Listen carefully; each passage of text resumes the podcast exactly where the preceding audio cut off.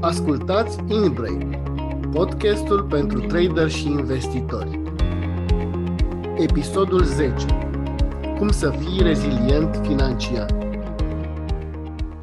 Salutare, dragi trader și investitori! Sunt Mihai Tiepac, gazda podcastului InBrain, un canal în care dezbatem subiecte ce țin de psihologia în investiții sau trading, având invitați cu experiență și rezultate în acest domeniu.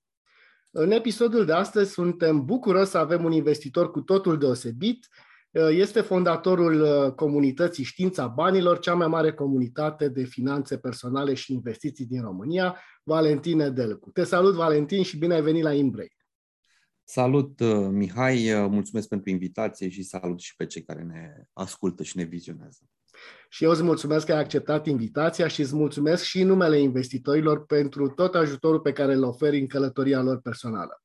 Valentin, o să fiu cât mai direct cu întrebările pentru că vreau să valorific fiecare secundă cu tine în acest podcast. Te rog, povestește-ne despre cea mai mare provocare emoțională cu care tu te-ai confruntat în experiența ta de investitor și cum ai reușit să, să o depășești.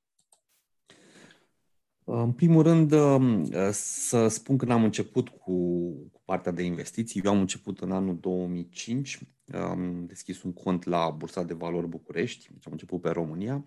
Aveam 20 uh, de ani la momentul respectiv și uh, am intrat în, într-un an, în 2005, care era la pragul, uh, mă rog, era în, în mijlocul acelei perioade foarte optimiste din România. În 2004 am intrat în NATO, în 2007 urma să intrăm în Uniunea Europeană și cumva România avea așa o imagine de noul tigru al Europei, ceva de genul ăsta. Ceva creștere economică foarte mare, da. ne integram în Uniunea Europeană. Pe val eram ceva de genul o să fim noua Germania de genul ăsta. Și bursa mergea foarte bine. Deci 2005, 2006, 2004, chiar și 2007, până undeva prin vară, mergea cu zeci de procente pe an, chiar peste 100%. Și în acel context am intrat eu ca tânăr investitor în 2000, 2005, uh, la 20 de ani eram student la ASE și uh, am investit banii din tot felul de mici afaceri pe care le aveam eu ca și student, meditații uh, cu copii mai mici la engleză și la matematică. Uh, am avut și o plecare cu work and travel în uh, Statele Unite, am avut și de acolo uh, câțiva, mă rog, câteva mii de dolari, nu chiar bani puțini.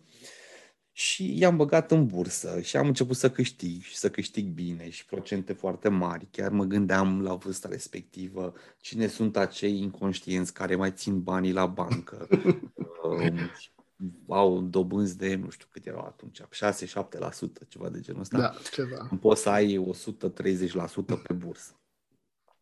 Uh, treaba asta a ținut vreo 3 ani de zile. Am avut, uh, deja căpătasem uh, acea Uh, acel bias cognitiv, apropo că tot vorbim despre el, că eu mă pricep la investiții, exact. da, după trei ani de bull, bull run foarte puternic, așa că nu aveam niciun uh, sistem de risk management. Toți banii erau în acțiuni, eventual în, și în multe acțiuni mai uh, small caps, da, companii mai micuțe, dar cu potențial. Nu mă încurcam eu să investesc foarte mult în blue chips, în companii mari.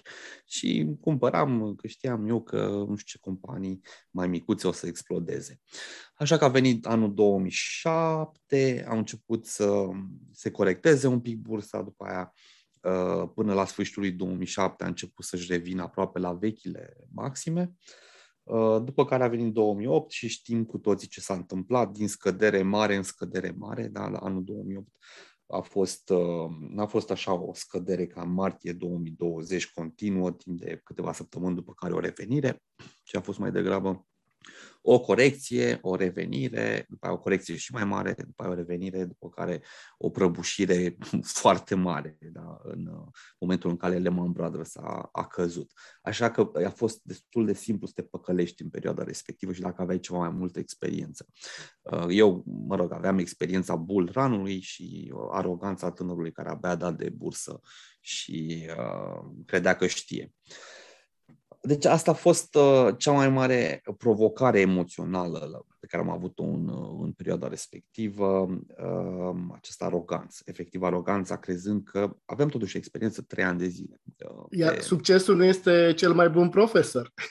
Succesul nu este cel mai bun profesor, mai ales când vine din factori externi. Da? Nu, adică nu e meritul tău neapărat. Exact. Și pur și simplu așa a fost contextul. Da? Integrarea în UE, bull, bull market, uh, Uh, mult optimism uh, pe piețe.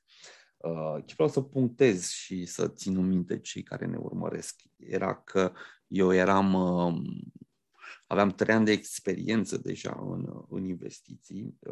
Făceam, am făcut un internship la o firmă de brokeraj, deci cunoșteam în mod destul de uh, intim piața de capital, chiar că eram tânăr, dar eram absolvent de ASE, da, unde am studiat analiză financiară, am studiat stock market, toate lucrurile acestea. Știam să fac analiză financiară, știam contabilitate uh, foarte bine și totuși uh, partea de aroganță m-a făcut să cred că știu, deci eu știam destul de multe, dar m-a făcut să, să fiu uh, suficient de lipsit de smerenie încât să merg all-in și uh, după care să încerc să manevrez piața, adică să fac tot felul de ieșiri și intrări care până la urmă mi-au creat o pierdere de peste uh, 70, uh, în jur de 70-80%, nu mai țin minte exact, a fost pierderea pe care am suferit-o în anul 2000, uh, 2008, fără să stau gen cu banii investiți tot timpul și să mă uit la ele cum pică.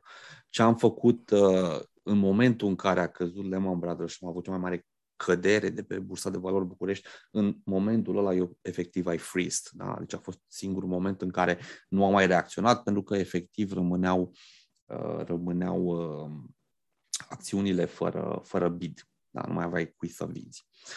Asta a fost uh, o mare uh, greșeală, un mare uh, bias cognitiv, că acțiunile cresc tot timpul, că nu este nevoie de risk management și că eu știu. Da?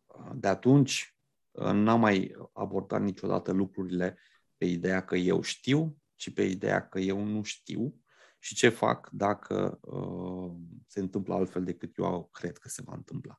Deci am prioritizat de atunci încolo partea de risk management. Asta a fost prima mare, uh, mare greșeală.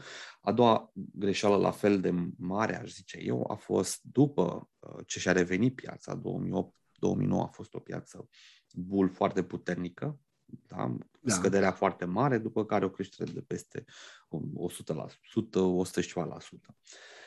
Și după care a urmat 2010-2011, criza PIGS, criza datorilor suverane din Europa, cum era PIGS, Portugalia, Italia, Grecia, Irlanda și Spania erau țări cu mari probleme cu datorii și se credea că o să intre în default unele dintre ele.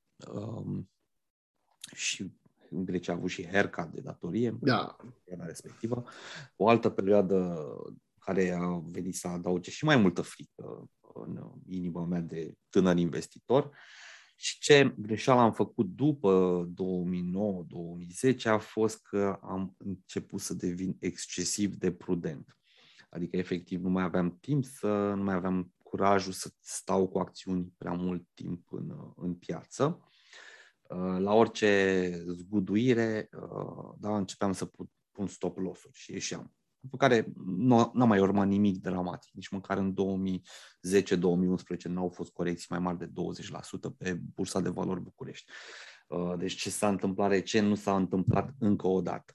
Dar acest uh, recency bias, că sunt căderi mari pe bursă, m-a tot urmărit până prin 2015-2016, inclusiv în 2016 în loc să am început să investesc pe imobiliare în 2015, în 2016, în loc să abordez două, să fac două investiții imobiliare superbe pe care le studiasem și le ajunsem la concluzia că sunt bune, tot uh, aveam uh, frica aceasta de uh, corecție și pe piața imobiliară, pentru că 2008 a însemnat și un minus 50% pe piața imobiliară.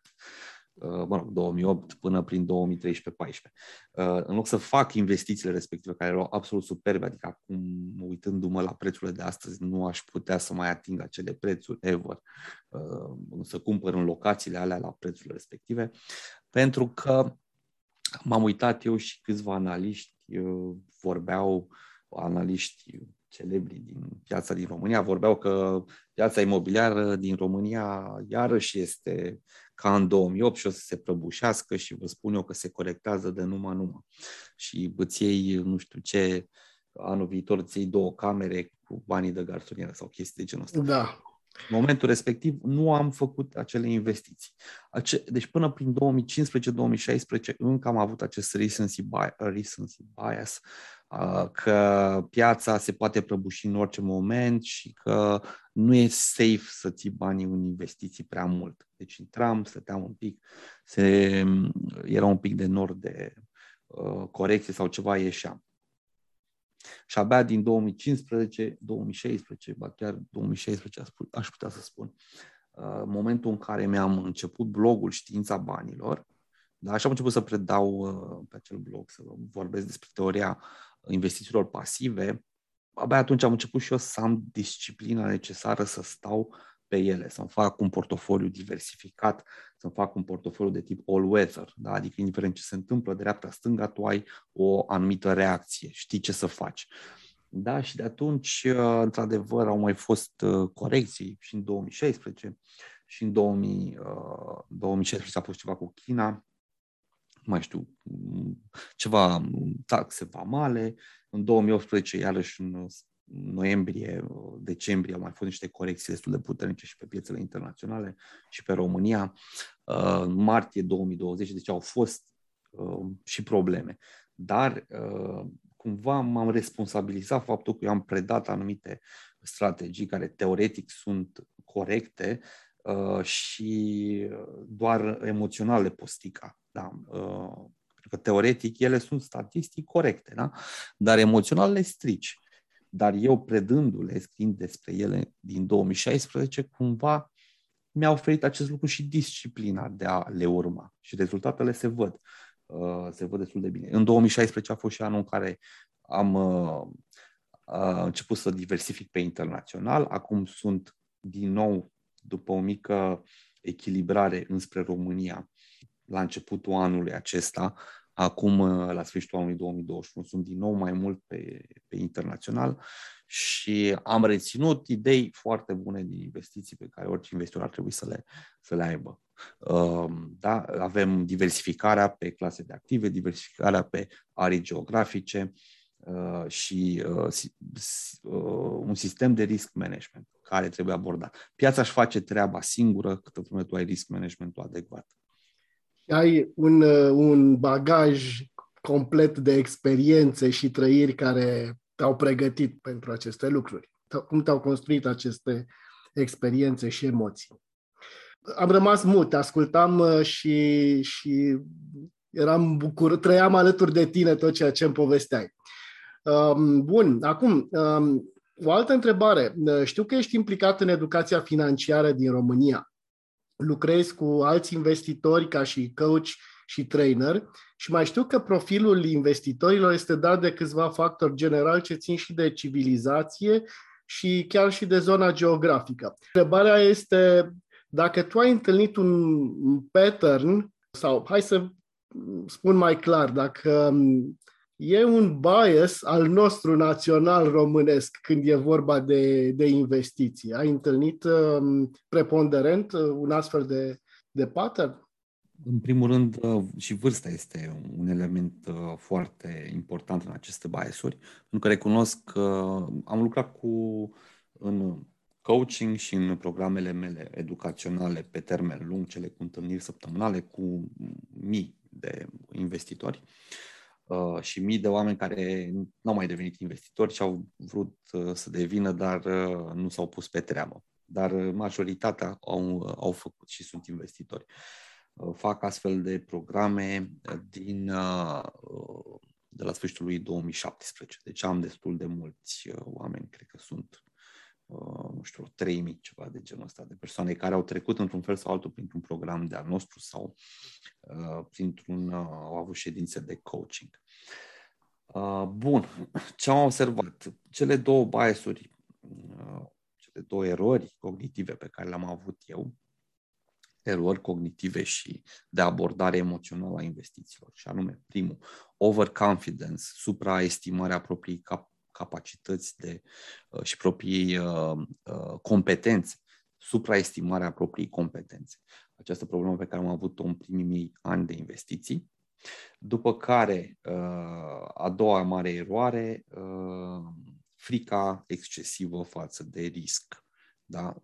Această problemă am avut-o în a doua parte a uh, investițiilor, da? undeva 2010 până prin 2015. Aceste două probleme pe care le-am avut eu le găsesc în egală măsură și la investitorii de astăzi ca și biasuri cognitive, ca și probleme, uh, și anume pe generații. Cei mai tineri, undeva până în 35 de ani, suferă mai mult de prima problemă, overconfidence, da, și super competența. Uh, au prins uh, ultim, ultimii ani în care a fost uh, relativ simplu să faci bani pe bursă. Uh, ai cumpărat pe Revolut, ai cumpărat pe Trading 212 sau pe nu știu ce altă broker, ai dat și tu acolo uh, la întâmplare niște acțiuni, tu crezi că le-ai ales smart, dar de fapt a fost la întâmplare.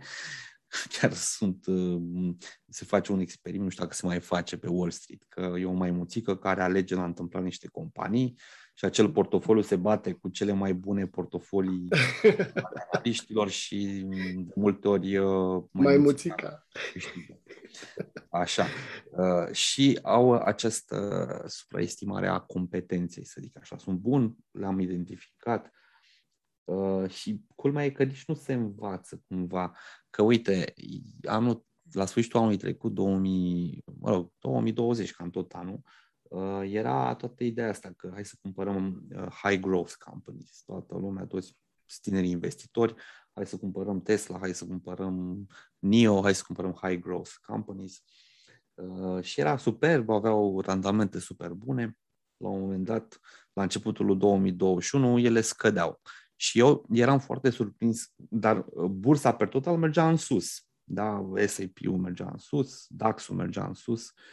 Uh, totul mergea în sus cu bursa pe ansamblu, dar ele, uh, cele high growth, se corectau, sau corectau chiar multe cu 50%, altele cu 20% uh, și altele chiar peste 50%.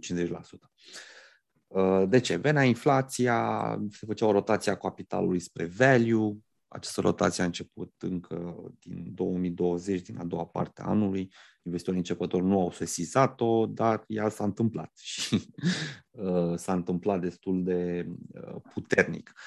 Și vedeam pe grup, pe știința banilor, uh, investitori care se plângeau că suntem în bear market, că ce corecție am avut, că dar cât mai scad, dar sunt pe minus cu toate.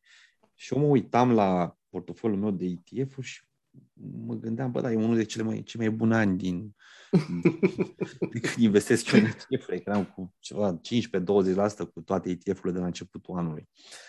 Uh, și asta este, uh, asta este o mare problemă. Uh, fiți meriți. Cred că până în 10 ani de zile încă te poți considera, nu știu dacă începător neapărat, dar în niciun caz prea experimentat până în 10 ani de experiență. După care rămâi la un nivel uh, de învățare continuă toată viața și după 40 de ani de, de, de investiții, încă ai foarte multe lucruri de, de învățat.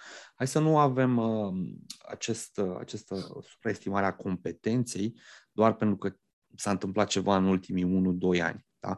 Așa cum a fost pe high, high growth companies, acum este pe cripto. Da, toată lumea vrea da. cripto 100% dacă se poate. Da? Uh, Uh, după cripto o să urmeze alt... ce? 1000%. Până o să urmeze altceva. După aia poate o să-și revină high growth companies, iarăși. Da, deja au început să-și revină, dar mă rog, cu inflația asta s-ar putea să ducă din nou în jos.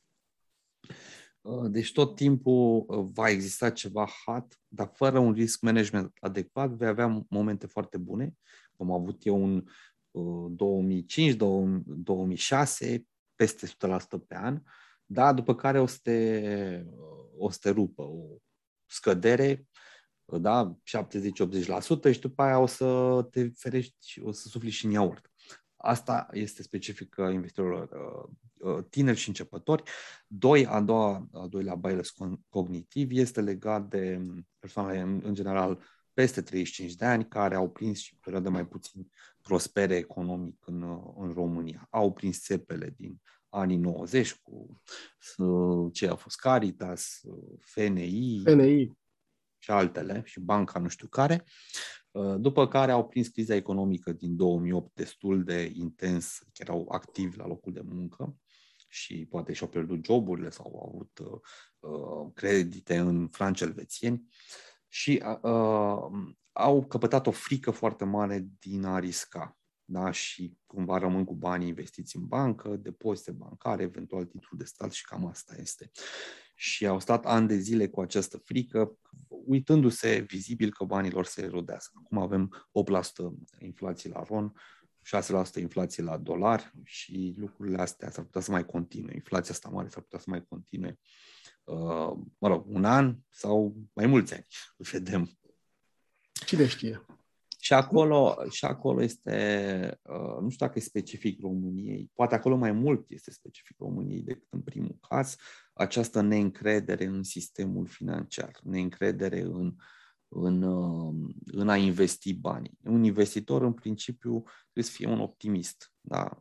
să creadă într-un mâine mai bun, într-o zi de mâine mai bună, într-un viitor mai bun pentru omenire în general. Uh, aici cred că societatea din România este o societate puternic lipsită de încredere, nu, cre- nu avem încredere în, uh, invest- în uh, guvern, nu avem încredere în experți, nu avem încredere în unul, unul în celălalt. Da, mm, observ chestia asta și pe grup, pe știința banilor. De multe ori, la orice mică mică promovare pe care o fac la, la un curs, de exemplu, încep să apară oameni care să n-aibă încredere că uh, aceste cursuri pe care le fac eu sunt bune sau uh, să folosească, nu știu, alte uh, extrapolări, că poate vin, vând ponturi pe acolo sau... Îți cer și garanții că mie cineva mi-a cerut garanție. Dacă fac cursul, garantez tu că... Sau... Cer garanții, spun că e țeapă, spun că e păcăleală pentru fraieri și tot felul de lucruri de genul ăsta. Deci cumva la orice mic semn oamenii uh, îți arată că n-au încredere în tine. Da? N-au încredere în tine, n-au încredere în nimeni, de fapt. Și asta este o problemă a societății din, uh, din România. A, și cu chestii de genul, uh, da, ce garanție mi oferi tu și nu știu ce, și să facem și să trecem. Păi eu îți ofer uh, informații tehnice și educație. Ce garanții? Te duci la Harvard și ea îți garantează ce? Că o să-ți predea lucruri care sunt utile. Exact. Dar uh, nu o să-ți garanteze că tu le și uh, înveți. Aplici. Da. Și după aia, în primul rând, nici nu-ți garantează că tu le înveți, că poate tu nu vrei să le înveți. Dar te uiți, te duci la Harvard și, nu știu, cum e examenele. Habar n-am, dar nu... și îl contrazici pe profesor. da, sau le tocești uh, și uh, după aia ai trecut examenul, ceva da. de genul. Da? Și după aia nu, nu le aplici, nu le înveți, nu le înțelegi. Uh, asta ține și de noi.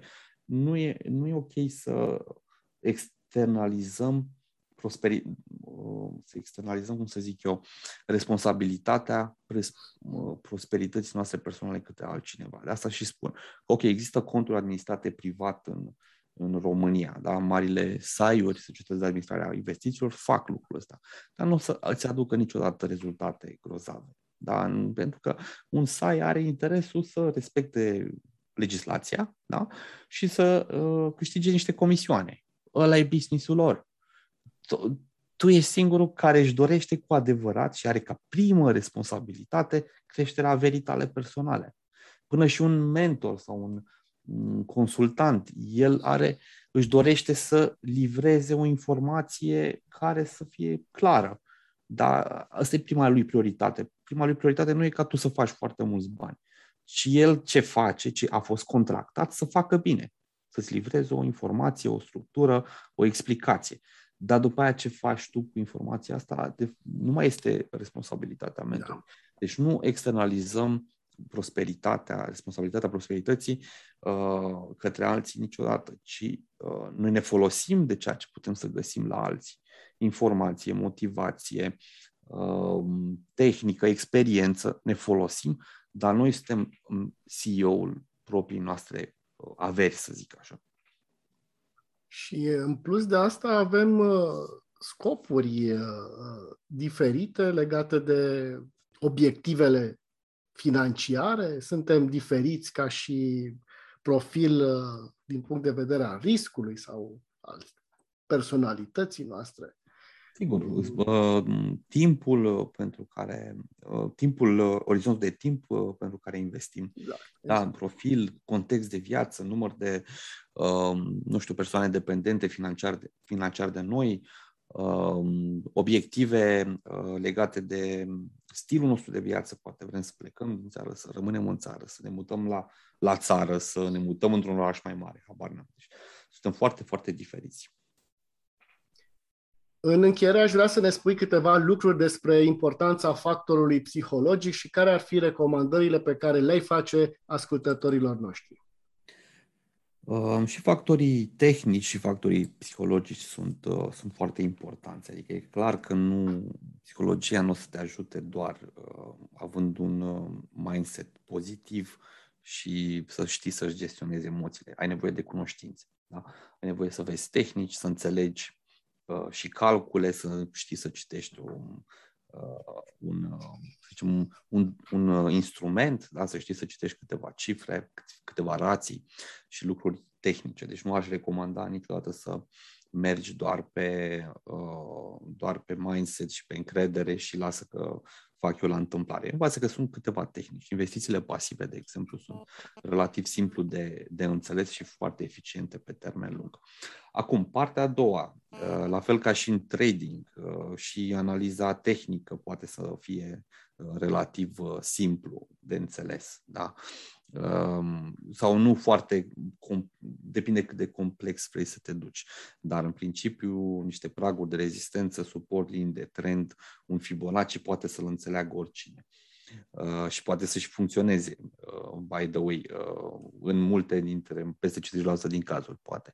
Dar intervin partea, intervin, uh, intervine partea emoțională și partea psihologică, da? reziliența la stres, de exemplu, e foarte importantă. Trăim într-o eră în care oamenii nu mai au reziliență la stres, reziliență la uh, frustrare, dar nu pot să accept o anumită frustrare, că nu se poate ceva. Sunt obișnuiți să obțină uh, gratificare instantă. Uh, să, sunt obișnuiți să fie inundați de dopamină și de alți, uh, alți hormoni. Intrăm pe social media, uh, pe o platformă ca să mai avem acolo un like, să uh, fie ceva o surpriză.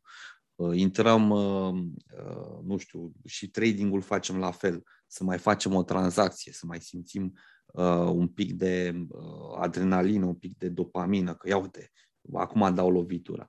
Deci este o, este o arie, o perioadă în care reziliența reziliența noastră emoțională este destul de scăzută și, de fapt, asta este cheia. Să reziști, da? să ai răbdare și să ai disciplină. Um, și um, de ce este important să și reziști la tot felul de tentații? Pentru că poți să construiești ceva foarte, foarte frumos, uh, cu o tehnică foarte frumoasă, câștigi acolo la fiecare tranzacție, dacă vorbim de trading sau pe investiții pasive, ai niște ani foarte buni în care portofoliul merge, după care la prima problemă cât de cât mare, uh, poți să strici totul da? și să strici munca ta din ultimii 2-3 ani printr-o singură, un singur moment. Și acele sunt momentele de criză, momentele de criză personală sau momentele de criză globală. Sunt ambele, le resimți foarte, foarte puternic. De exemplu, martie 2020 a fost o, un moment de criză personală și, uh, bine, mai mult, mai mult globală decât personală, pentru că a afectat toți, uh, toți oamenii. La momentul respectiv, deja aveam grupul Știința Banilor din 2016 și ce am observat uh, pe grup, o panică generalizată da? Toată lumea se uita și recomanda filmul uh, Contagion sau Contagious sau ceva de genul ăsta, un film făcut prin 2000, 10, 11, 12, în care se vorbea de o pandemie globală care ucidea, nu știu, 30% din populație, 50% din populație, era dezastru. Lumea ajunsese o, o ruină. Și toată lumea spunea că, aoleu, așa se va întâmpla și cu, și cu virusul ăsta și uite ce nasol e. Și oamenii clar erau foarte panicați, clar erau foarte speriați. Uh, pe, cred că de investiții, nu știu, sigur s-au făcut foarte multe tâmpenii la momentul respectiv.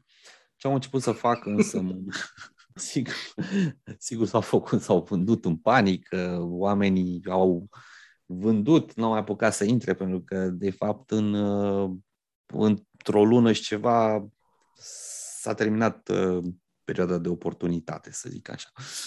Cine a vândut în panică n-a mai apucat să cumpere la aceleași prețuri, nu știu dacă a mai cumpărat mult timp uh, după. Dar ce, ce era foarte frapant era această lipsă de reziliență. Da? Toată lumea, sau nu toată lumea, majoritatea oamenilor erau panicați rău de tot, uh, în toate aspectele. Și la momentul respectiv, ce am încercat să fac deci, efectiv, eram în lockdown, ne-au băgat până la urmă în lockdown în martie, dacă mai ții minte, am trecut. Da. N-ai voie decât cu certificat, nu cu certificat, cum era, cu declarație pe propria răspundere că nu știu ce faci. Și eu eram și netuns atunci, n-apucasem să mă tund, s-au închis frizerile, chiar mă gândeam, băi, dar nu știu să mă tund singur ce fac. mai aveam grupe cu oamenii, stătea părul în toate părțile. Mie, dacă crește în părul un pic cam mult, se încrețește și uh, e greu să-l gestionez. Așa și uh, am început să postez în fiecare zi mesaje de... Am zis că, bă, trebuie să căpătăm reziliență, adică ce facem aici, suntem investitori sau ce? Și am început să postez mesaje prin care explic că, ok, omenirea este totuși uh, rezilientă la astfel de șocuri, că a avut atâtea războaie mondiale, ciumă, uh, invazii și alte lucruri și societatea românească, românească, nu, societatea omenească uh, are o putere mare să bounce back, da? are o, o lovitură, dar uh, își revine și crește la noi culmi, uh, pentru care uh, știință, are instinct, instinct de supraviețuire, are tehnologie uh, acum mult mai avansată. Și așa o să fie și acum. Da? O să se rezolve lucrul ăsta. O să dureze un an, doi, trei, habar n-am cât. Dar lucrurile o să, o să se îmbunătățească.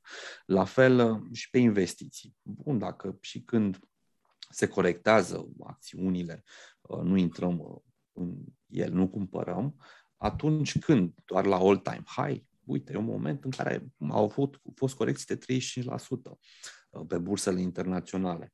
Um, îmi făcusem calcul la momentul respectiv că aveam bani să intru până la 60% uh, corecție, da, pe trepte.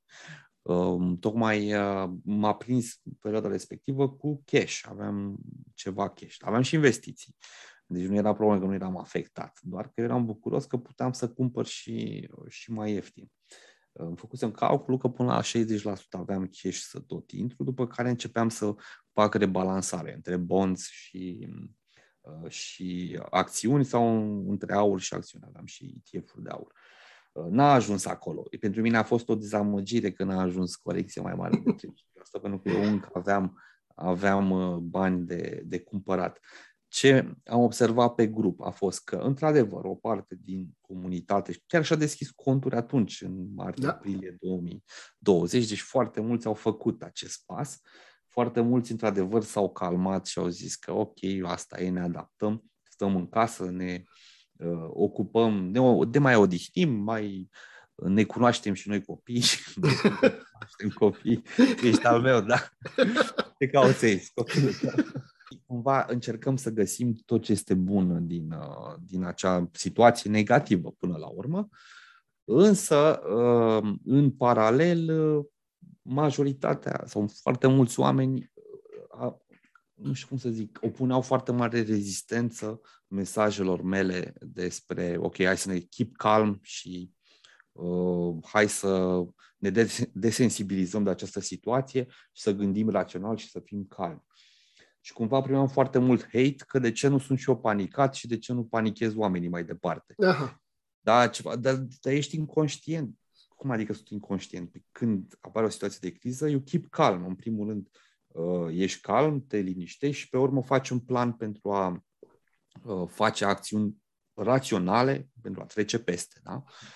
A, nu, că e nasol, e groaznic, că e nu știu ce. Păi, da, e groaznic, dar ce să fac? Să urlăm cu toții? Că uh, e, e horror. A apărut atunci un uh, mare administrator de fonduri din SUA într-un interviu la CNN, la ceva, în care era omul super panicat, cheamă pe administrator, dar efectiv interviul era ceva de genul oameni buni, e nasoală, o să murim cu toții.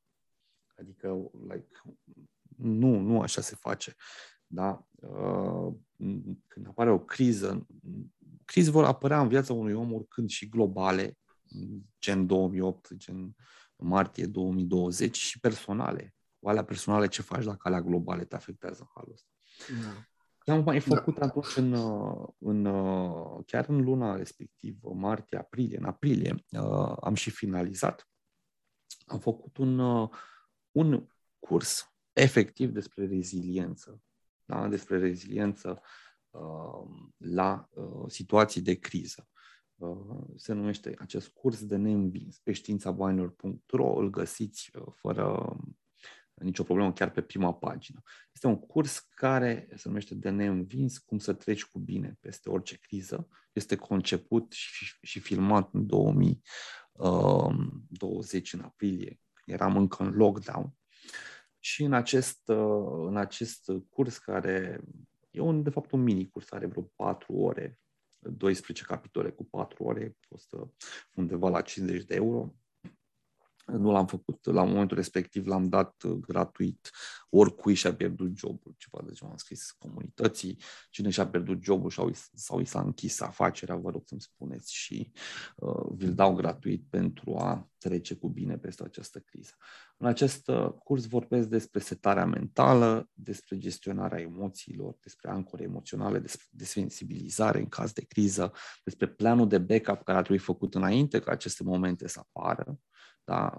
planul de backup financiar plus uh, backup uh, emoțional, să zic așa, care sunt uh, resursele, da, aliații, familia, pe cine te poți baza dacă ai o problemă de sănătate, o problemă de uh, problemă financiară sau alte tipuri de probleme. Uh, am vorbit foarte, um, am vorbit foarte în detaliu în acest curs și despre uh, partea de sensibilizare, uh, vulnerabilitate, desensibilizare da? cum te desensibilizezi în cazul în care ai o frică foarte mare.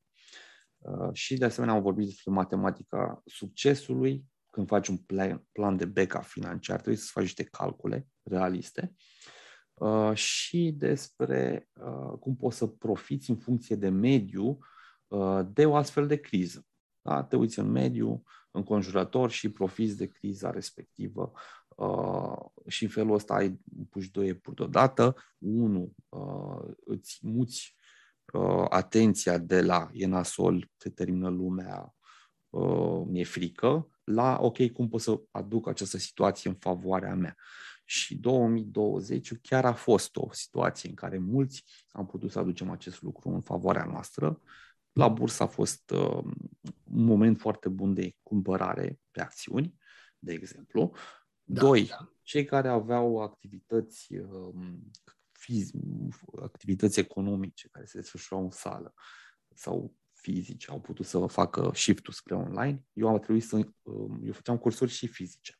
Aveam un curs de imobiliare care era vândut și cu sală închiriat în București, sala închiriată în București, a trebuit să fac shift-ul pe online și să rambursez banii Uh, celor care n-au mai vrut să facă online, de exemplu. Și de atunci am făcut doar online și uh, merge mult mai bine. Sunt în aceeași situație. Deci a, a mers foarte bine situația asta. Apropo, în martie 2000, în, în, da, pe 29 martie am ținut cursul de imobiliare online și uh, momentul respectiv uh, mă rog, mesajul a fost că vedeți că în 2020 s-ar putea să uh, Uh, să faceți niște investiții foarte smart în imobiliare. Cine a cumpărat în 2020 în imobiliare în marile orașe din București, nu cred că regretă astăzi uh, și nu cred că va regreta în următorii câțiva ani. pentru că inflația este deja aici și e aici ca să stea. Nu știu cât, dacă un an sau mai mulți, dar ea, ea există. Există, da. Da, și cam asta a fost, a fost partea de mă rog, curs de reziliență în caz de criză. Este un element important, nu-l, nu-l ignorați pentru că uh, poți să strici efectiv ce ai făcut bun ani de zile într-un moment de, uh, de slăbiciune. Da, cred că în investiții nu se pune problema dacă vei fi afectat uh, într-un fel sau altul, ci când vei fi afectat, pentru că lucrurile astea sunt normale, corecții, crize, da? Și a fi pregătit pentru ce este mai rău și a avea un nivel de reziliență cât mai ridicat te ajută să fii un învingător. Da, nu neapărat, uh, nu neapărat uh, o criză globală, da, o corecție pe piețe sau o criză economică sau financiară, ci poate să apară efectiv o criză în viața ta personală. Ți-ai pierdut jobul, ți-ai pierdut, uh, nu știu, ai divorțat, ai o problemă de sănătate, nu știu, ai suferit o trădare în viața personală. Deci sunt elemente care te pot face să iei decizii raționale. Atunci când ai prea multe surse de stres în același timp, da, și pun o presiune peste mare peste tine. Există un sistem de, de, de stres management aici. Da? Un om poate să suporte anumite, uh, un anumit număr de surse de stres. Până la urmă și ceva pozitiv poate fi stresant. De exemplu, o profesie care îți place, dar până la urmă îți oferă și o anumită presiune. Dacă ai prea multe, începi să le închizi. Eu făceam lucrul acesta. Făceam și eu trading la un moment dat în paralel cu investițiile și când erau prea multe surse de presiune, efectiv nu mai, trade, nu mai tranzacționam în perioada respectivă deloc. Dacă să nu mai am încă o sursă care să mă, să mă preseze. Deci, uh, important să ne gestionăm pe noi mai întâi și micile noastre crize personale sau mai marile noastre crize personale, să căpătăm rezi- reziliență față de ele și abia apoi să ne gândim la, ok, că vin și din extern. Pentru că din extern vin mai, mai rar, dar uh, la nivel personal pot să vină mult mai, mult mai des. Mult mai des, da. Valentin, îți mulțumesc din suflet pentru tot ceea ce ai împărtășit cu noi uh, în acest uh, episod.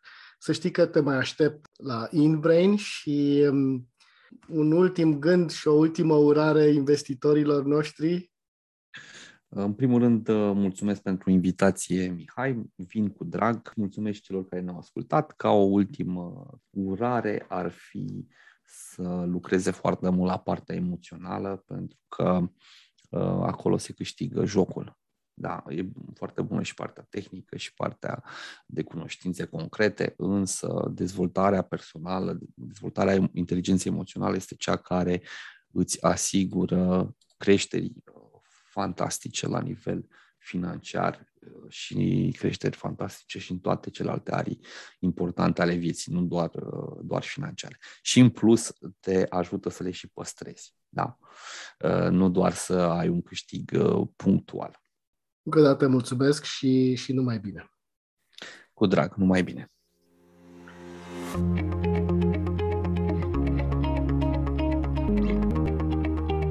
Ați ascultat InBrain, podcastul pentru trader